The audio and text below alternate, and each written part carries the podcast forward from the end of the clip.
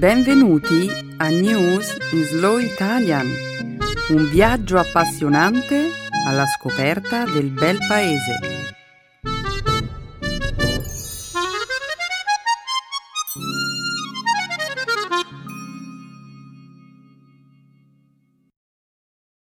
Oggi è giovedì 22 marzo 2018. Benvenuti al nostro programma settimanale News in Slow Italian. Un saluto a tutti i nostri ascoltatori. Ciao Stefano. Ciao Benedetta. Ciao a tutti.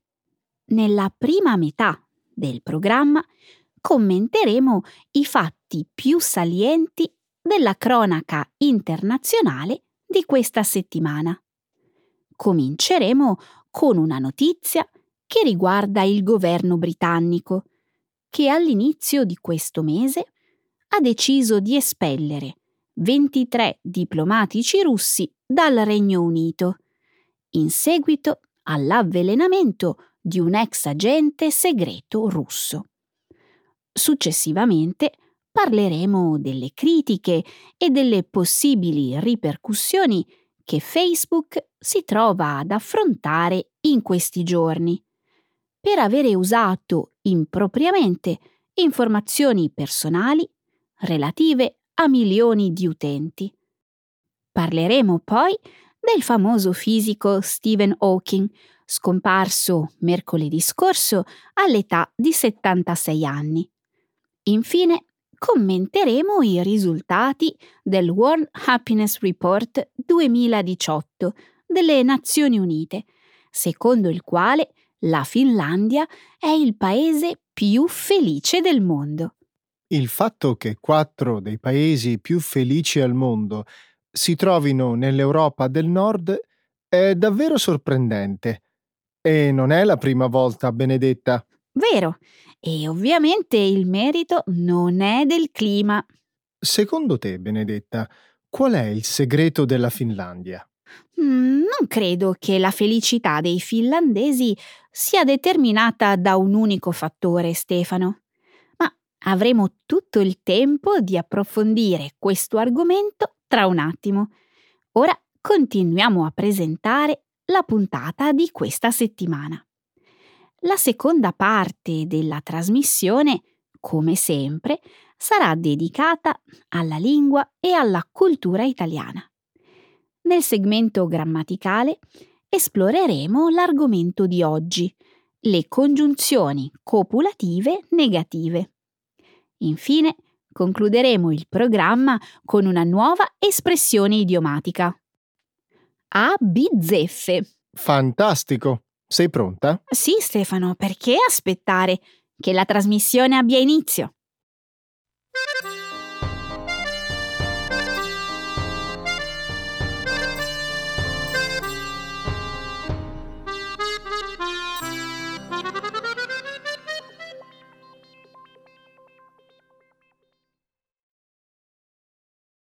Espulsi dal Regno Unito 23 diplomatici russi dopo l'avvelenamento di un ex agente segreto. Lo scorso martedì 23 diplomatici russi e le loro famiglie hanno lasciato il Regno Unito dopo essere stati espulsi in seguito all'avvelenamento di un ex agente segreto russo a Salisbury, in Inghilterra. La Gran Bretagna ha accusato la Russia di avere usato del gas nervino per avvelenare Sergei Skripal e sua figlia il 4 marzo scorso, un'accusa che la Russia nega risolutamente. L'episodio ha fatto precipitare le relazioni tra i due paesi, al livello più basso dai tempi della guerra fredda. In risposta all'espulsione dei diplomatici russi, Mosca ha ordinato a 23 diplomatici britannici di lasciare il paese entro sabato. Nella giornata di ieri, l'ambasciatore britannico in Russia ha deciso di non partecipare a un briefing in corso a Mosca sull'avvelenamento, nel quale alcuni esperti sul controllo degli armamenti esaminavano il caso. Nemmeno l'ambasciatore statunitense ha partecipato all'incontro. Ieri il ministro degli esteri russo, dopo aver accusato gli Stati Uniti di aver orchestrato l'attentato, ha detto che la Russia ha distrutto le sue scorte di armi chimiche. Al momento, un gruppo di ispettori internazionali sta esaminando l'agente nervino utilizzato a Salisbury per capire quali possano essere le sue origini. Con ogni probabilità, comunque, sarà necessario attendere diverse settimane per conoscere i risultati delle indagini. Benedetta, io temo che nel prossimo futuro assisteremo a nuovi episodi di questo tipo. Con la rielezione di Vladimir Putin lo scorso fine settimana, è molto probabile che la Russia continui ad agire impunemente. Sì, è probabile che tu abbia ragione, a meno che il Regno Unito e altri paesi europei non decidano di far vedere alla Russia che esistono delle conseguenze per questo tipo di azioni. E come? Immagino che il Regno Unito in realtà non abbia alcun interesse a mettere a repentaglio le sue relazioni economiche con la Russia, soprattutto considerando l'imminente separazione dall'Unione Europea.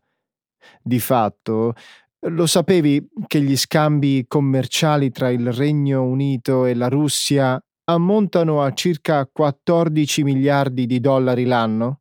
Sì, per il Regno Unito sarebbe una strategia rischiosa, ma osserviamo la situazione da un'altra prospettiva. Per Theresa May questa potrebbe essere un'occasione per dimostrare di essere una leader forte. Davvero? Come? May aveva annunciato delle misure severe, ma oltre ad espellere i diplomatici, non ha fatto nulla. Beh, non ancora, ma c'è tempo. Sì, ma non mi sembra che l'Europa, così come gli Stati Uniti, se è per questo, sia disposta ad unirsi alla Gran Bretagna nel punire la Russia. La posta in gioco è alta e i più potenti leader europei preferiscono cercare di collaborare con Putin, evitando un conflitto diretto. Ma se la Russia continua a perseguire questa politica aggressiva, gli altri paesi potrebbero vedersi costretti ad agire con risolutezza.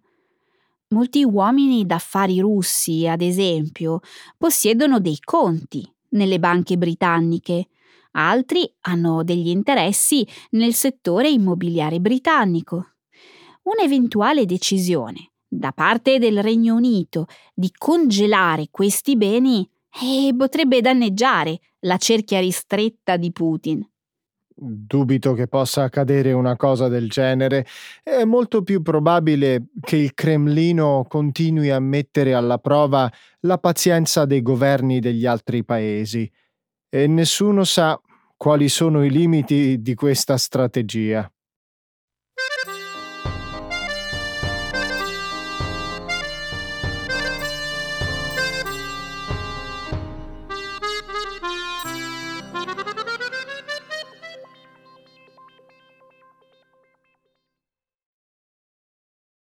Un'ondata di reazioni negative travolge Facebook in seguito all'uso improprio dei dati di milioni di utenti.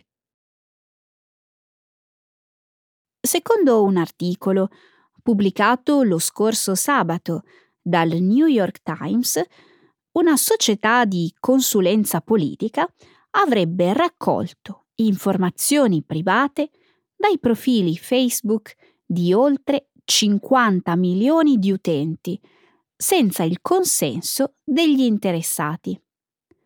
La società Cambridge Analytica ha poi utilizzato le informazioni raccolte per presentare agli stessi utenti dei messaggi che potrebbero aver contribuito a influenzare l'esito delle elezioni presidenziali americane del 2016. Facebook sta ora affrontando forti critiche sull'inefficienza delle sue politiche di protezione dei dati. Cambridge Analytica, che ha collaborato con la campagna elettorale del presidente Donald Trump, aveva ottenuto l'accesso ai dati nel 2014 mediante un'applicazione per realizzare un quiz sulla personalità, sviluppata da un professore di psicologia dell'Università di Cambridge. Circa 270.000 utenti Facebook hanno scaricato l'applicazione, acconsentendo alla raccolta dei propri dati. L'applicazione, tuttavia, raccoglieva segretamente anche informazioni relative all'intera rete di contatti degli utenti che l'avevano scaricata. All'epoca la pratica era consentita da Facebook, ma è stata poi vietata dalla piattaforma. Martedì scorso la Federal Trade Commission degli Stati Uniti ha avviato un'indagine sulle pratiche di condivisione dei dati pubblicati su Facebook. Anche l'Unione Europea ha fatto sapere di voler avviare delle indagini per stabilire se la privacy dei cittadini europei sia stata violata dalle piattaforme social che potrebbero aver condiviso illegalmente i dati dei loro utenti. Non capisco. Com'è possibile che una delle più grandi aziende tecnologiche del mondo sia stata così superficiale? Io non penso che dovremmo attribuire tutta la responsabilità a Facebook, Stefano. Qualche anno fa, raccogliere informazioni non solo sugli utenti delle app, ma anche sui loro amici di Facebook, era una pratica generalmente ammessa. Ovviamente è una pratica che non approvo, ma allo stesso tempo non dobbiamo dimenticare che Facebook non poteva sapere in che modo sarebbero stati usati questi dati. Ma questo non è il punto. Facebook avrebbe dovuto sapere che le informazioni raccolte rischiavano di essere utilizzate con degli obiettivi che i suoi utenti avrebbero potuto non approvare. Eppure non ha fatto nulla per intervenire. Sì, ad ogni modo esistono delle regole che vietano agli sviluppatori di app di vendere ad altre aziende i dati raccolti su Facebook. In realtà, nel fornire quelle informazioni a Cambridge Analytica, il professore che ha sviluppato l'applicazione per il quiz psicologico ha violato tali regole. Ma gli utenti di Facebook non hanno potuto esprimere un'opinione in merito all'utilizzo dei loro dati. Una chiara violazione di un rapporto di fiducia. Beh, forse questa vicenda potrebbe avere un risvolto positivo. D'ora in poi Facebook e altre società che operano online dovranno perfezionare le loro politiche sulla privacy e dedicare molta più attenzione alla protezione dei dati degli utenti. Mm, il danno ormai è fatto. Benedetta, è probabile che molte altre aziende abbiano raccolto e condiviso informazioni private in modo simile, e non solo su Facebook probabilmente, ma anche su altri siti.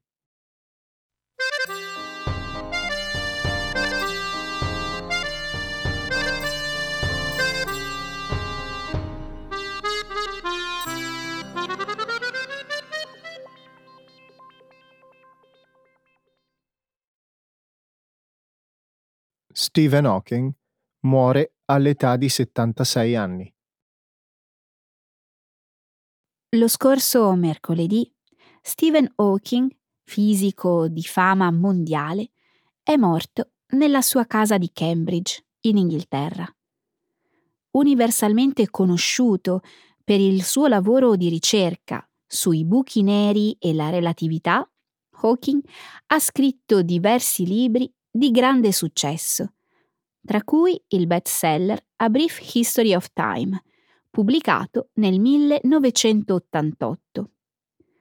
Hawking è morto a causa di una serie di complicazioni legate al morbo di Lou Gehrig, una malattia neurodegenerativa che gli era stata diagnosticata quando aveva appena 21 anni.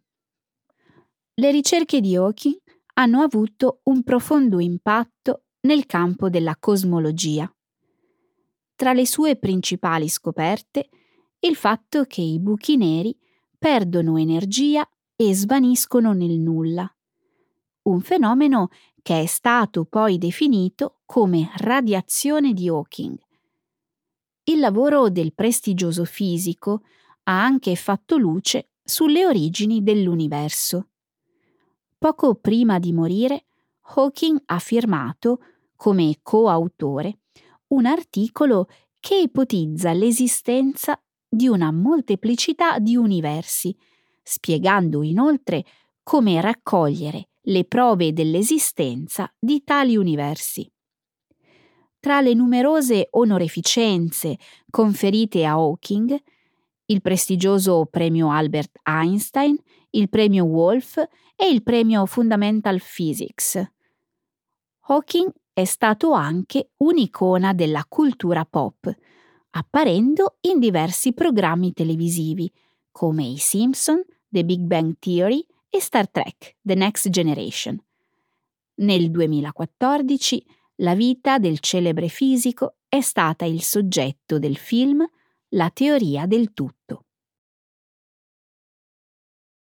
Benedetta, Stephen Hawking ha vissuto una vita davvero incredibile.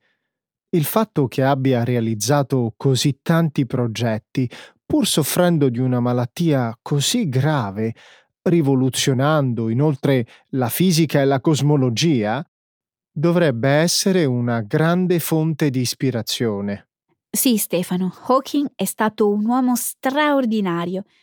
Non mi viene in mente nessun altro scienziato contemporaneo che sia stato capace di appassionare l'opinione pubblica tanto quanto lui. Sembra quasi che la malattia abbia acuito la sua forza di volontà. Sì, certo, era incredibilmente brillante e aveva anche un ottimo senso dell'umorismo. Lo sapevi che una volta organizzò una festa per viaggiatori nel tempo? Mm, una festa per viaggiatori nel tempo? Sì, nel 2009 organizzò una festa con palloncini, champagne e uno striscione con la scritta Benvenuti, viaggiatori nel tempo. E? Beh, eh, la parte più incredibile di tutta questa storia è il fatto che gli inviti sono arrivati dopo la festa. Dopo la festa? Oh sì, ovviamente. Così Hawking poteva vedere se i suoi invitati erano capaci di viaggiare nel tempo per partecipare all'evento. Esatto. E immagino che nessuno si sia presentato, altrimenti avremmo sentito parlare di questa festa. Sì, secondo Hawking, comunque, tutto questo non dimostra necessariamente l'impossibilità di viaggiare nel tempo. Dopotutto, è possibile che una persona possa costruire una macchina del tempo e semplicemente non sapere che c'è una festa. Mm. Beh, se ci pensi, non è impossibile. Albert Einstein diceva che in determinate condizioni le persone potrebbero essere in grado di viaggiare indietro nel tempo. Ma il problema, come ha sottolineato Stephen Hawking, è che quelle stesse condizioni probabilmente distruggerebbero la macchina che consentirebbe di realizzare il viaggio nel tempo.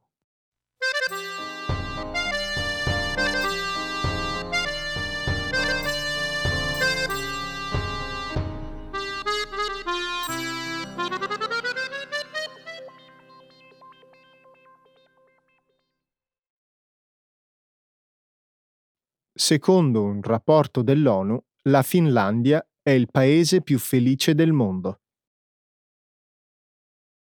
Secondo il World Happiness Report 2018 delle Nazioni Unite, pubblicato mercoledì scorso, la Finlandia è il paese più felice del mondo.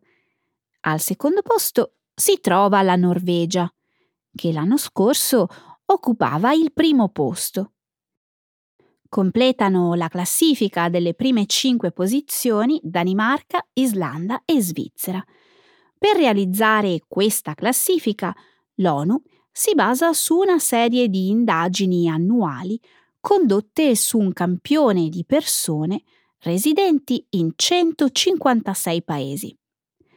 Generalmente i paesi che ottengono il punteggio più alto sono paesi ricchi, e con un basso livello di corruzione, dove i cittadini godono di un solido sistema di assistenza sociale, ampie libertà personali e una lunga aspettativa di vita.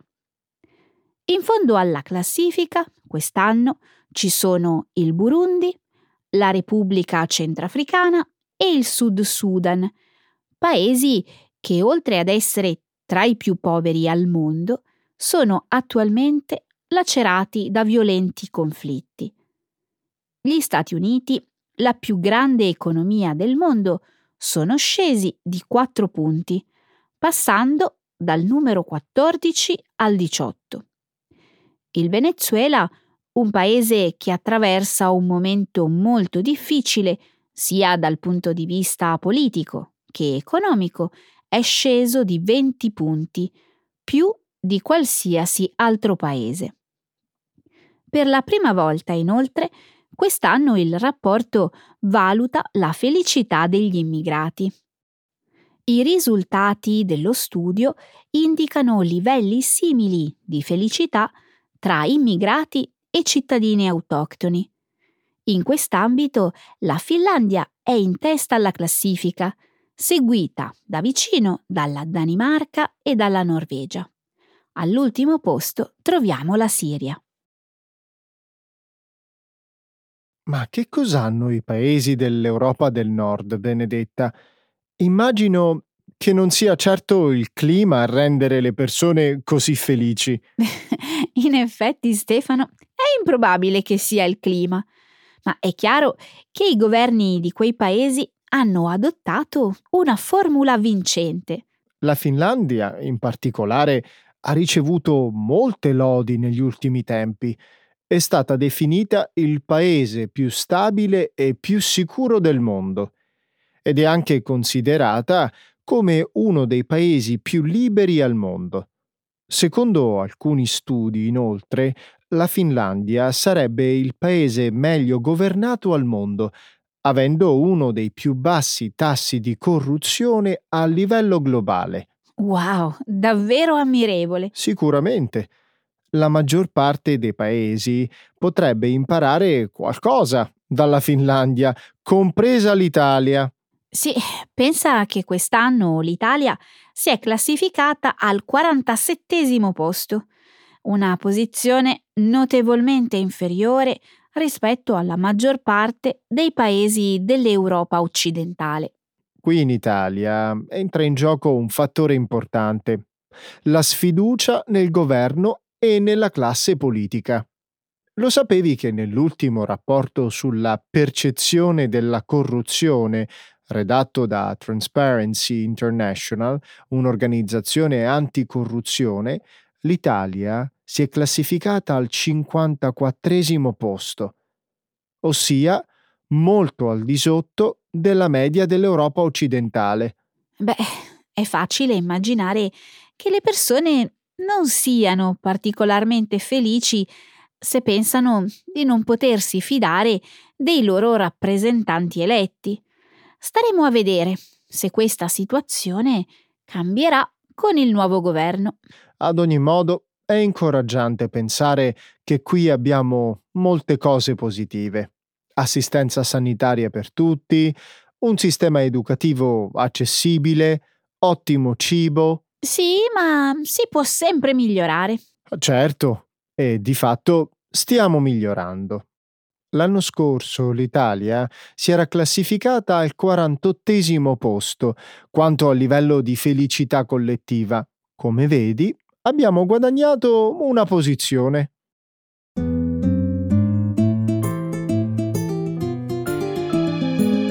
Adesso la grammatica. Per capire le regole di una lingua poetica.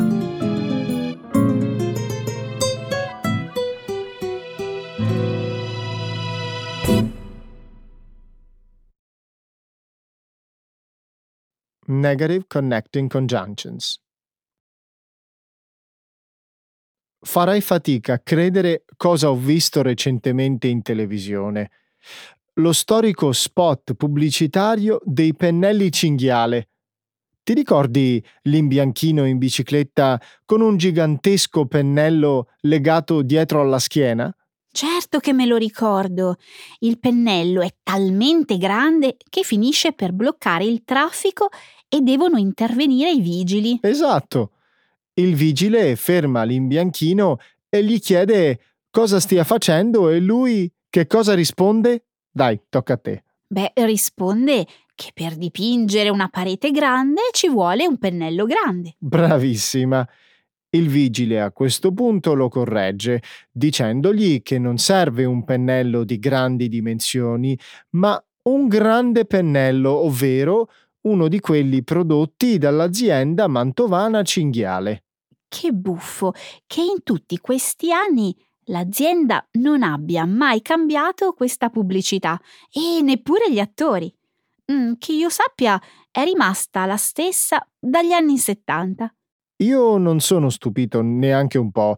Se l'azienda non ha cambiato format è perché la pubblicità è ormai un cult, esattamente così com'è. Credo che tu abbia ragione. Almeno tre generazioni di italiani conoscono a memoria questo spot e non è l'unico caso. Ricordi il famoso motivetto che accompagna lo spot della bevanda analcolica gassata al sapore di cedro? Certo, la cedrata Tassoni.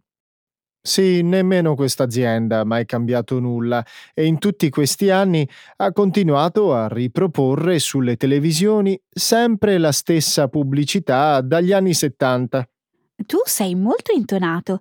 E perché non canti per i nostri ascoltatori il jingle di questo notissimo spot? Con piacere. Il motivetto recita così. Quante cose al mondo puoi fare? costruire, inventare, ma trova un minuto per me. Beh, allora sono stato bravo? Sublime. Se fossi uno dei manager della Tassoni non avrei neanche il minimo dubbio.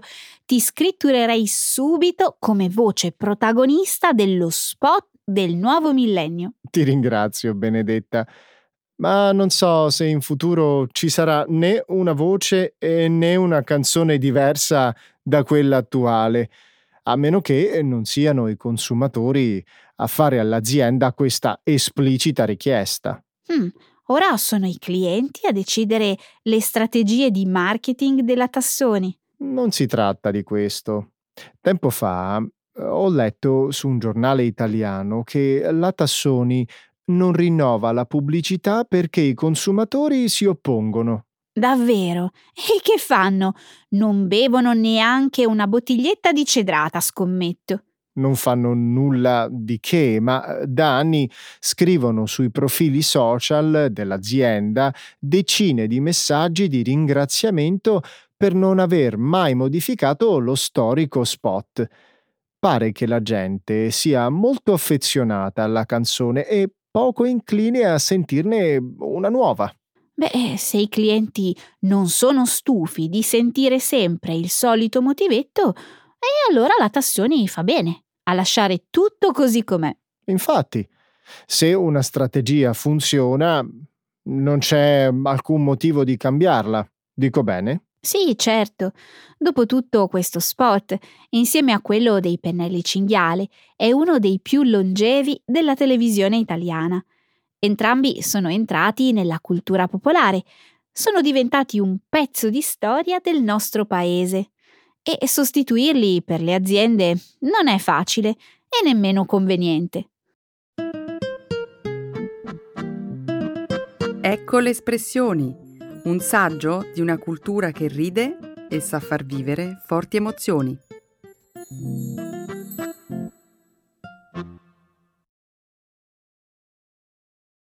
A bizzeffe.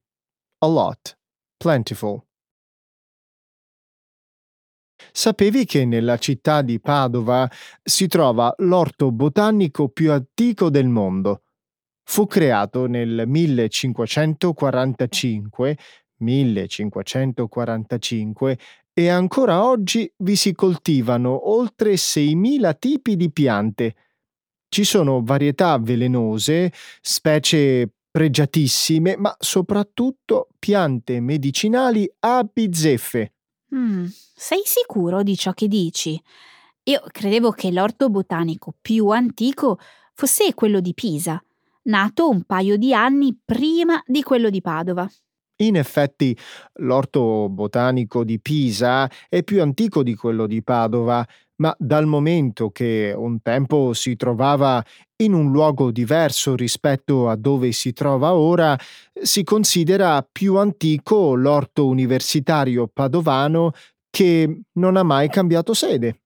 Noi italiani siamo proprio fortunati. La nostra penisola ha beni storici a bizzeffe, anche più antichi. Questo è vero. L'Università di Bologna, per esempio, fondata nel 1088, è la più antica università occidentale ancora in funzione. Non è incredibile che per tutti questi secoli l'attività dell'insegnamento non sia mai stata interrotta. È straordinario, hai ragione. Non dimentichiamoci anche del Monte dei Paschi di Siena, la prima istituzione bancaria della storia, creata dal Consiglio generale della Repubblica di Siena nel lontano 1472. 1472. Bravo, hai fatto bene a ricordarlo. Scommetto però che non hai la più pallida idea del fatto che a Ferrara si trova l'osteria più antica del mondo. Sul serio? Sì, si tratta dell'osteria al Brindisi, un tempo conosciuta con il nome di Osteria del Chiucchiolino, che prende spunto dal termine chiuc, che significa ubriaco. La piccola attività commerciale fu aperta nel 1435, 1435 e ai giorni nostri è un luogo molto frequentato sia da turisti che da ferraresi. Incredibile. Con tutte le attività commerciali che al giorno d'oggi fanno fatica a tirare avanti, è difficile credere che questa osteria sia rimasta in attività per più di cinque secoli. E non è un caso isolato.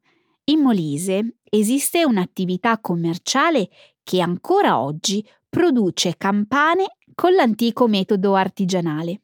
Ricordi il nome dell'azienda?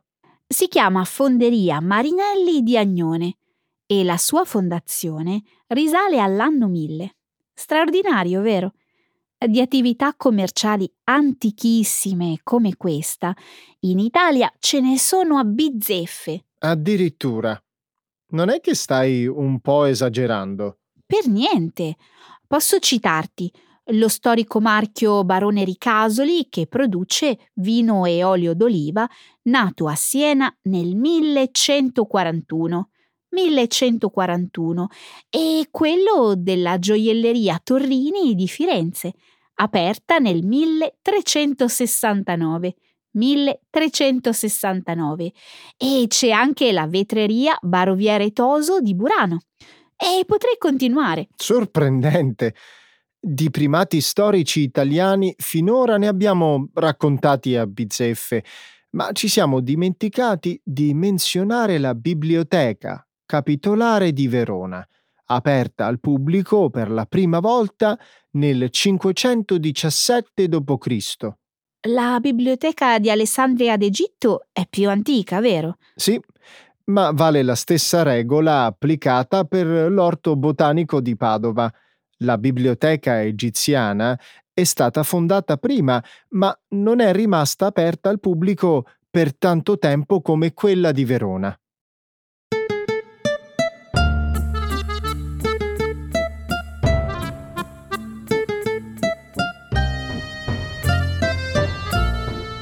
Di notizie ne abbiamo date a bizzeffe, Benedetta.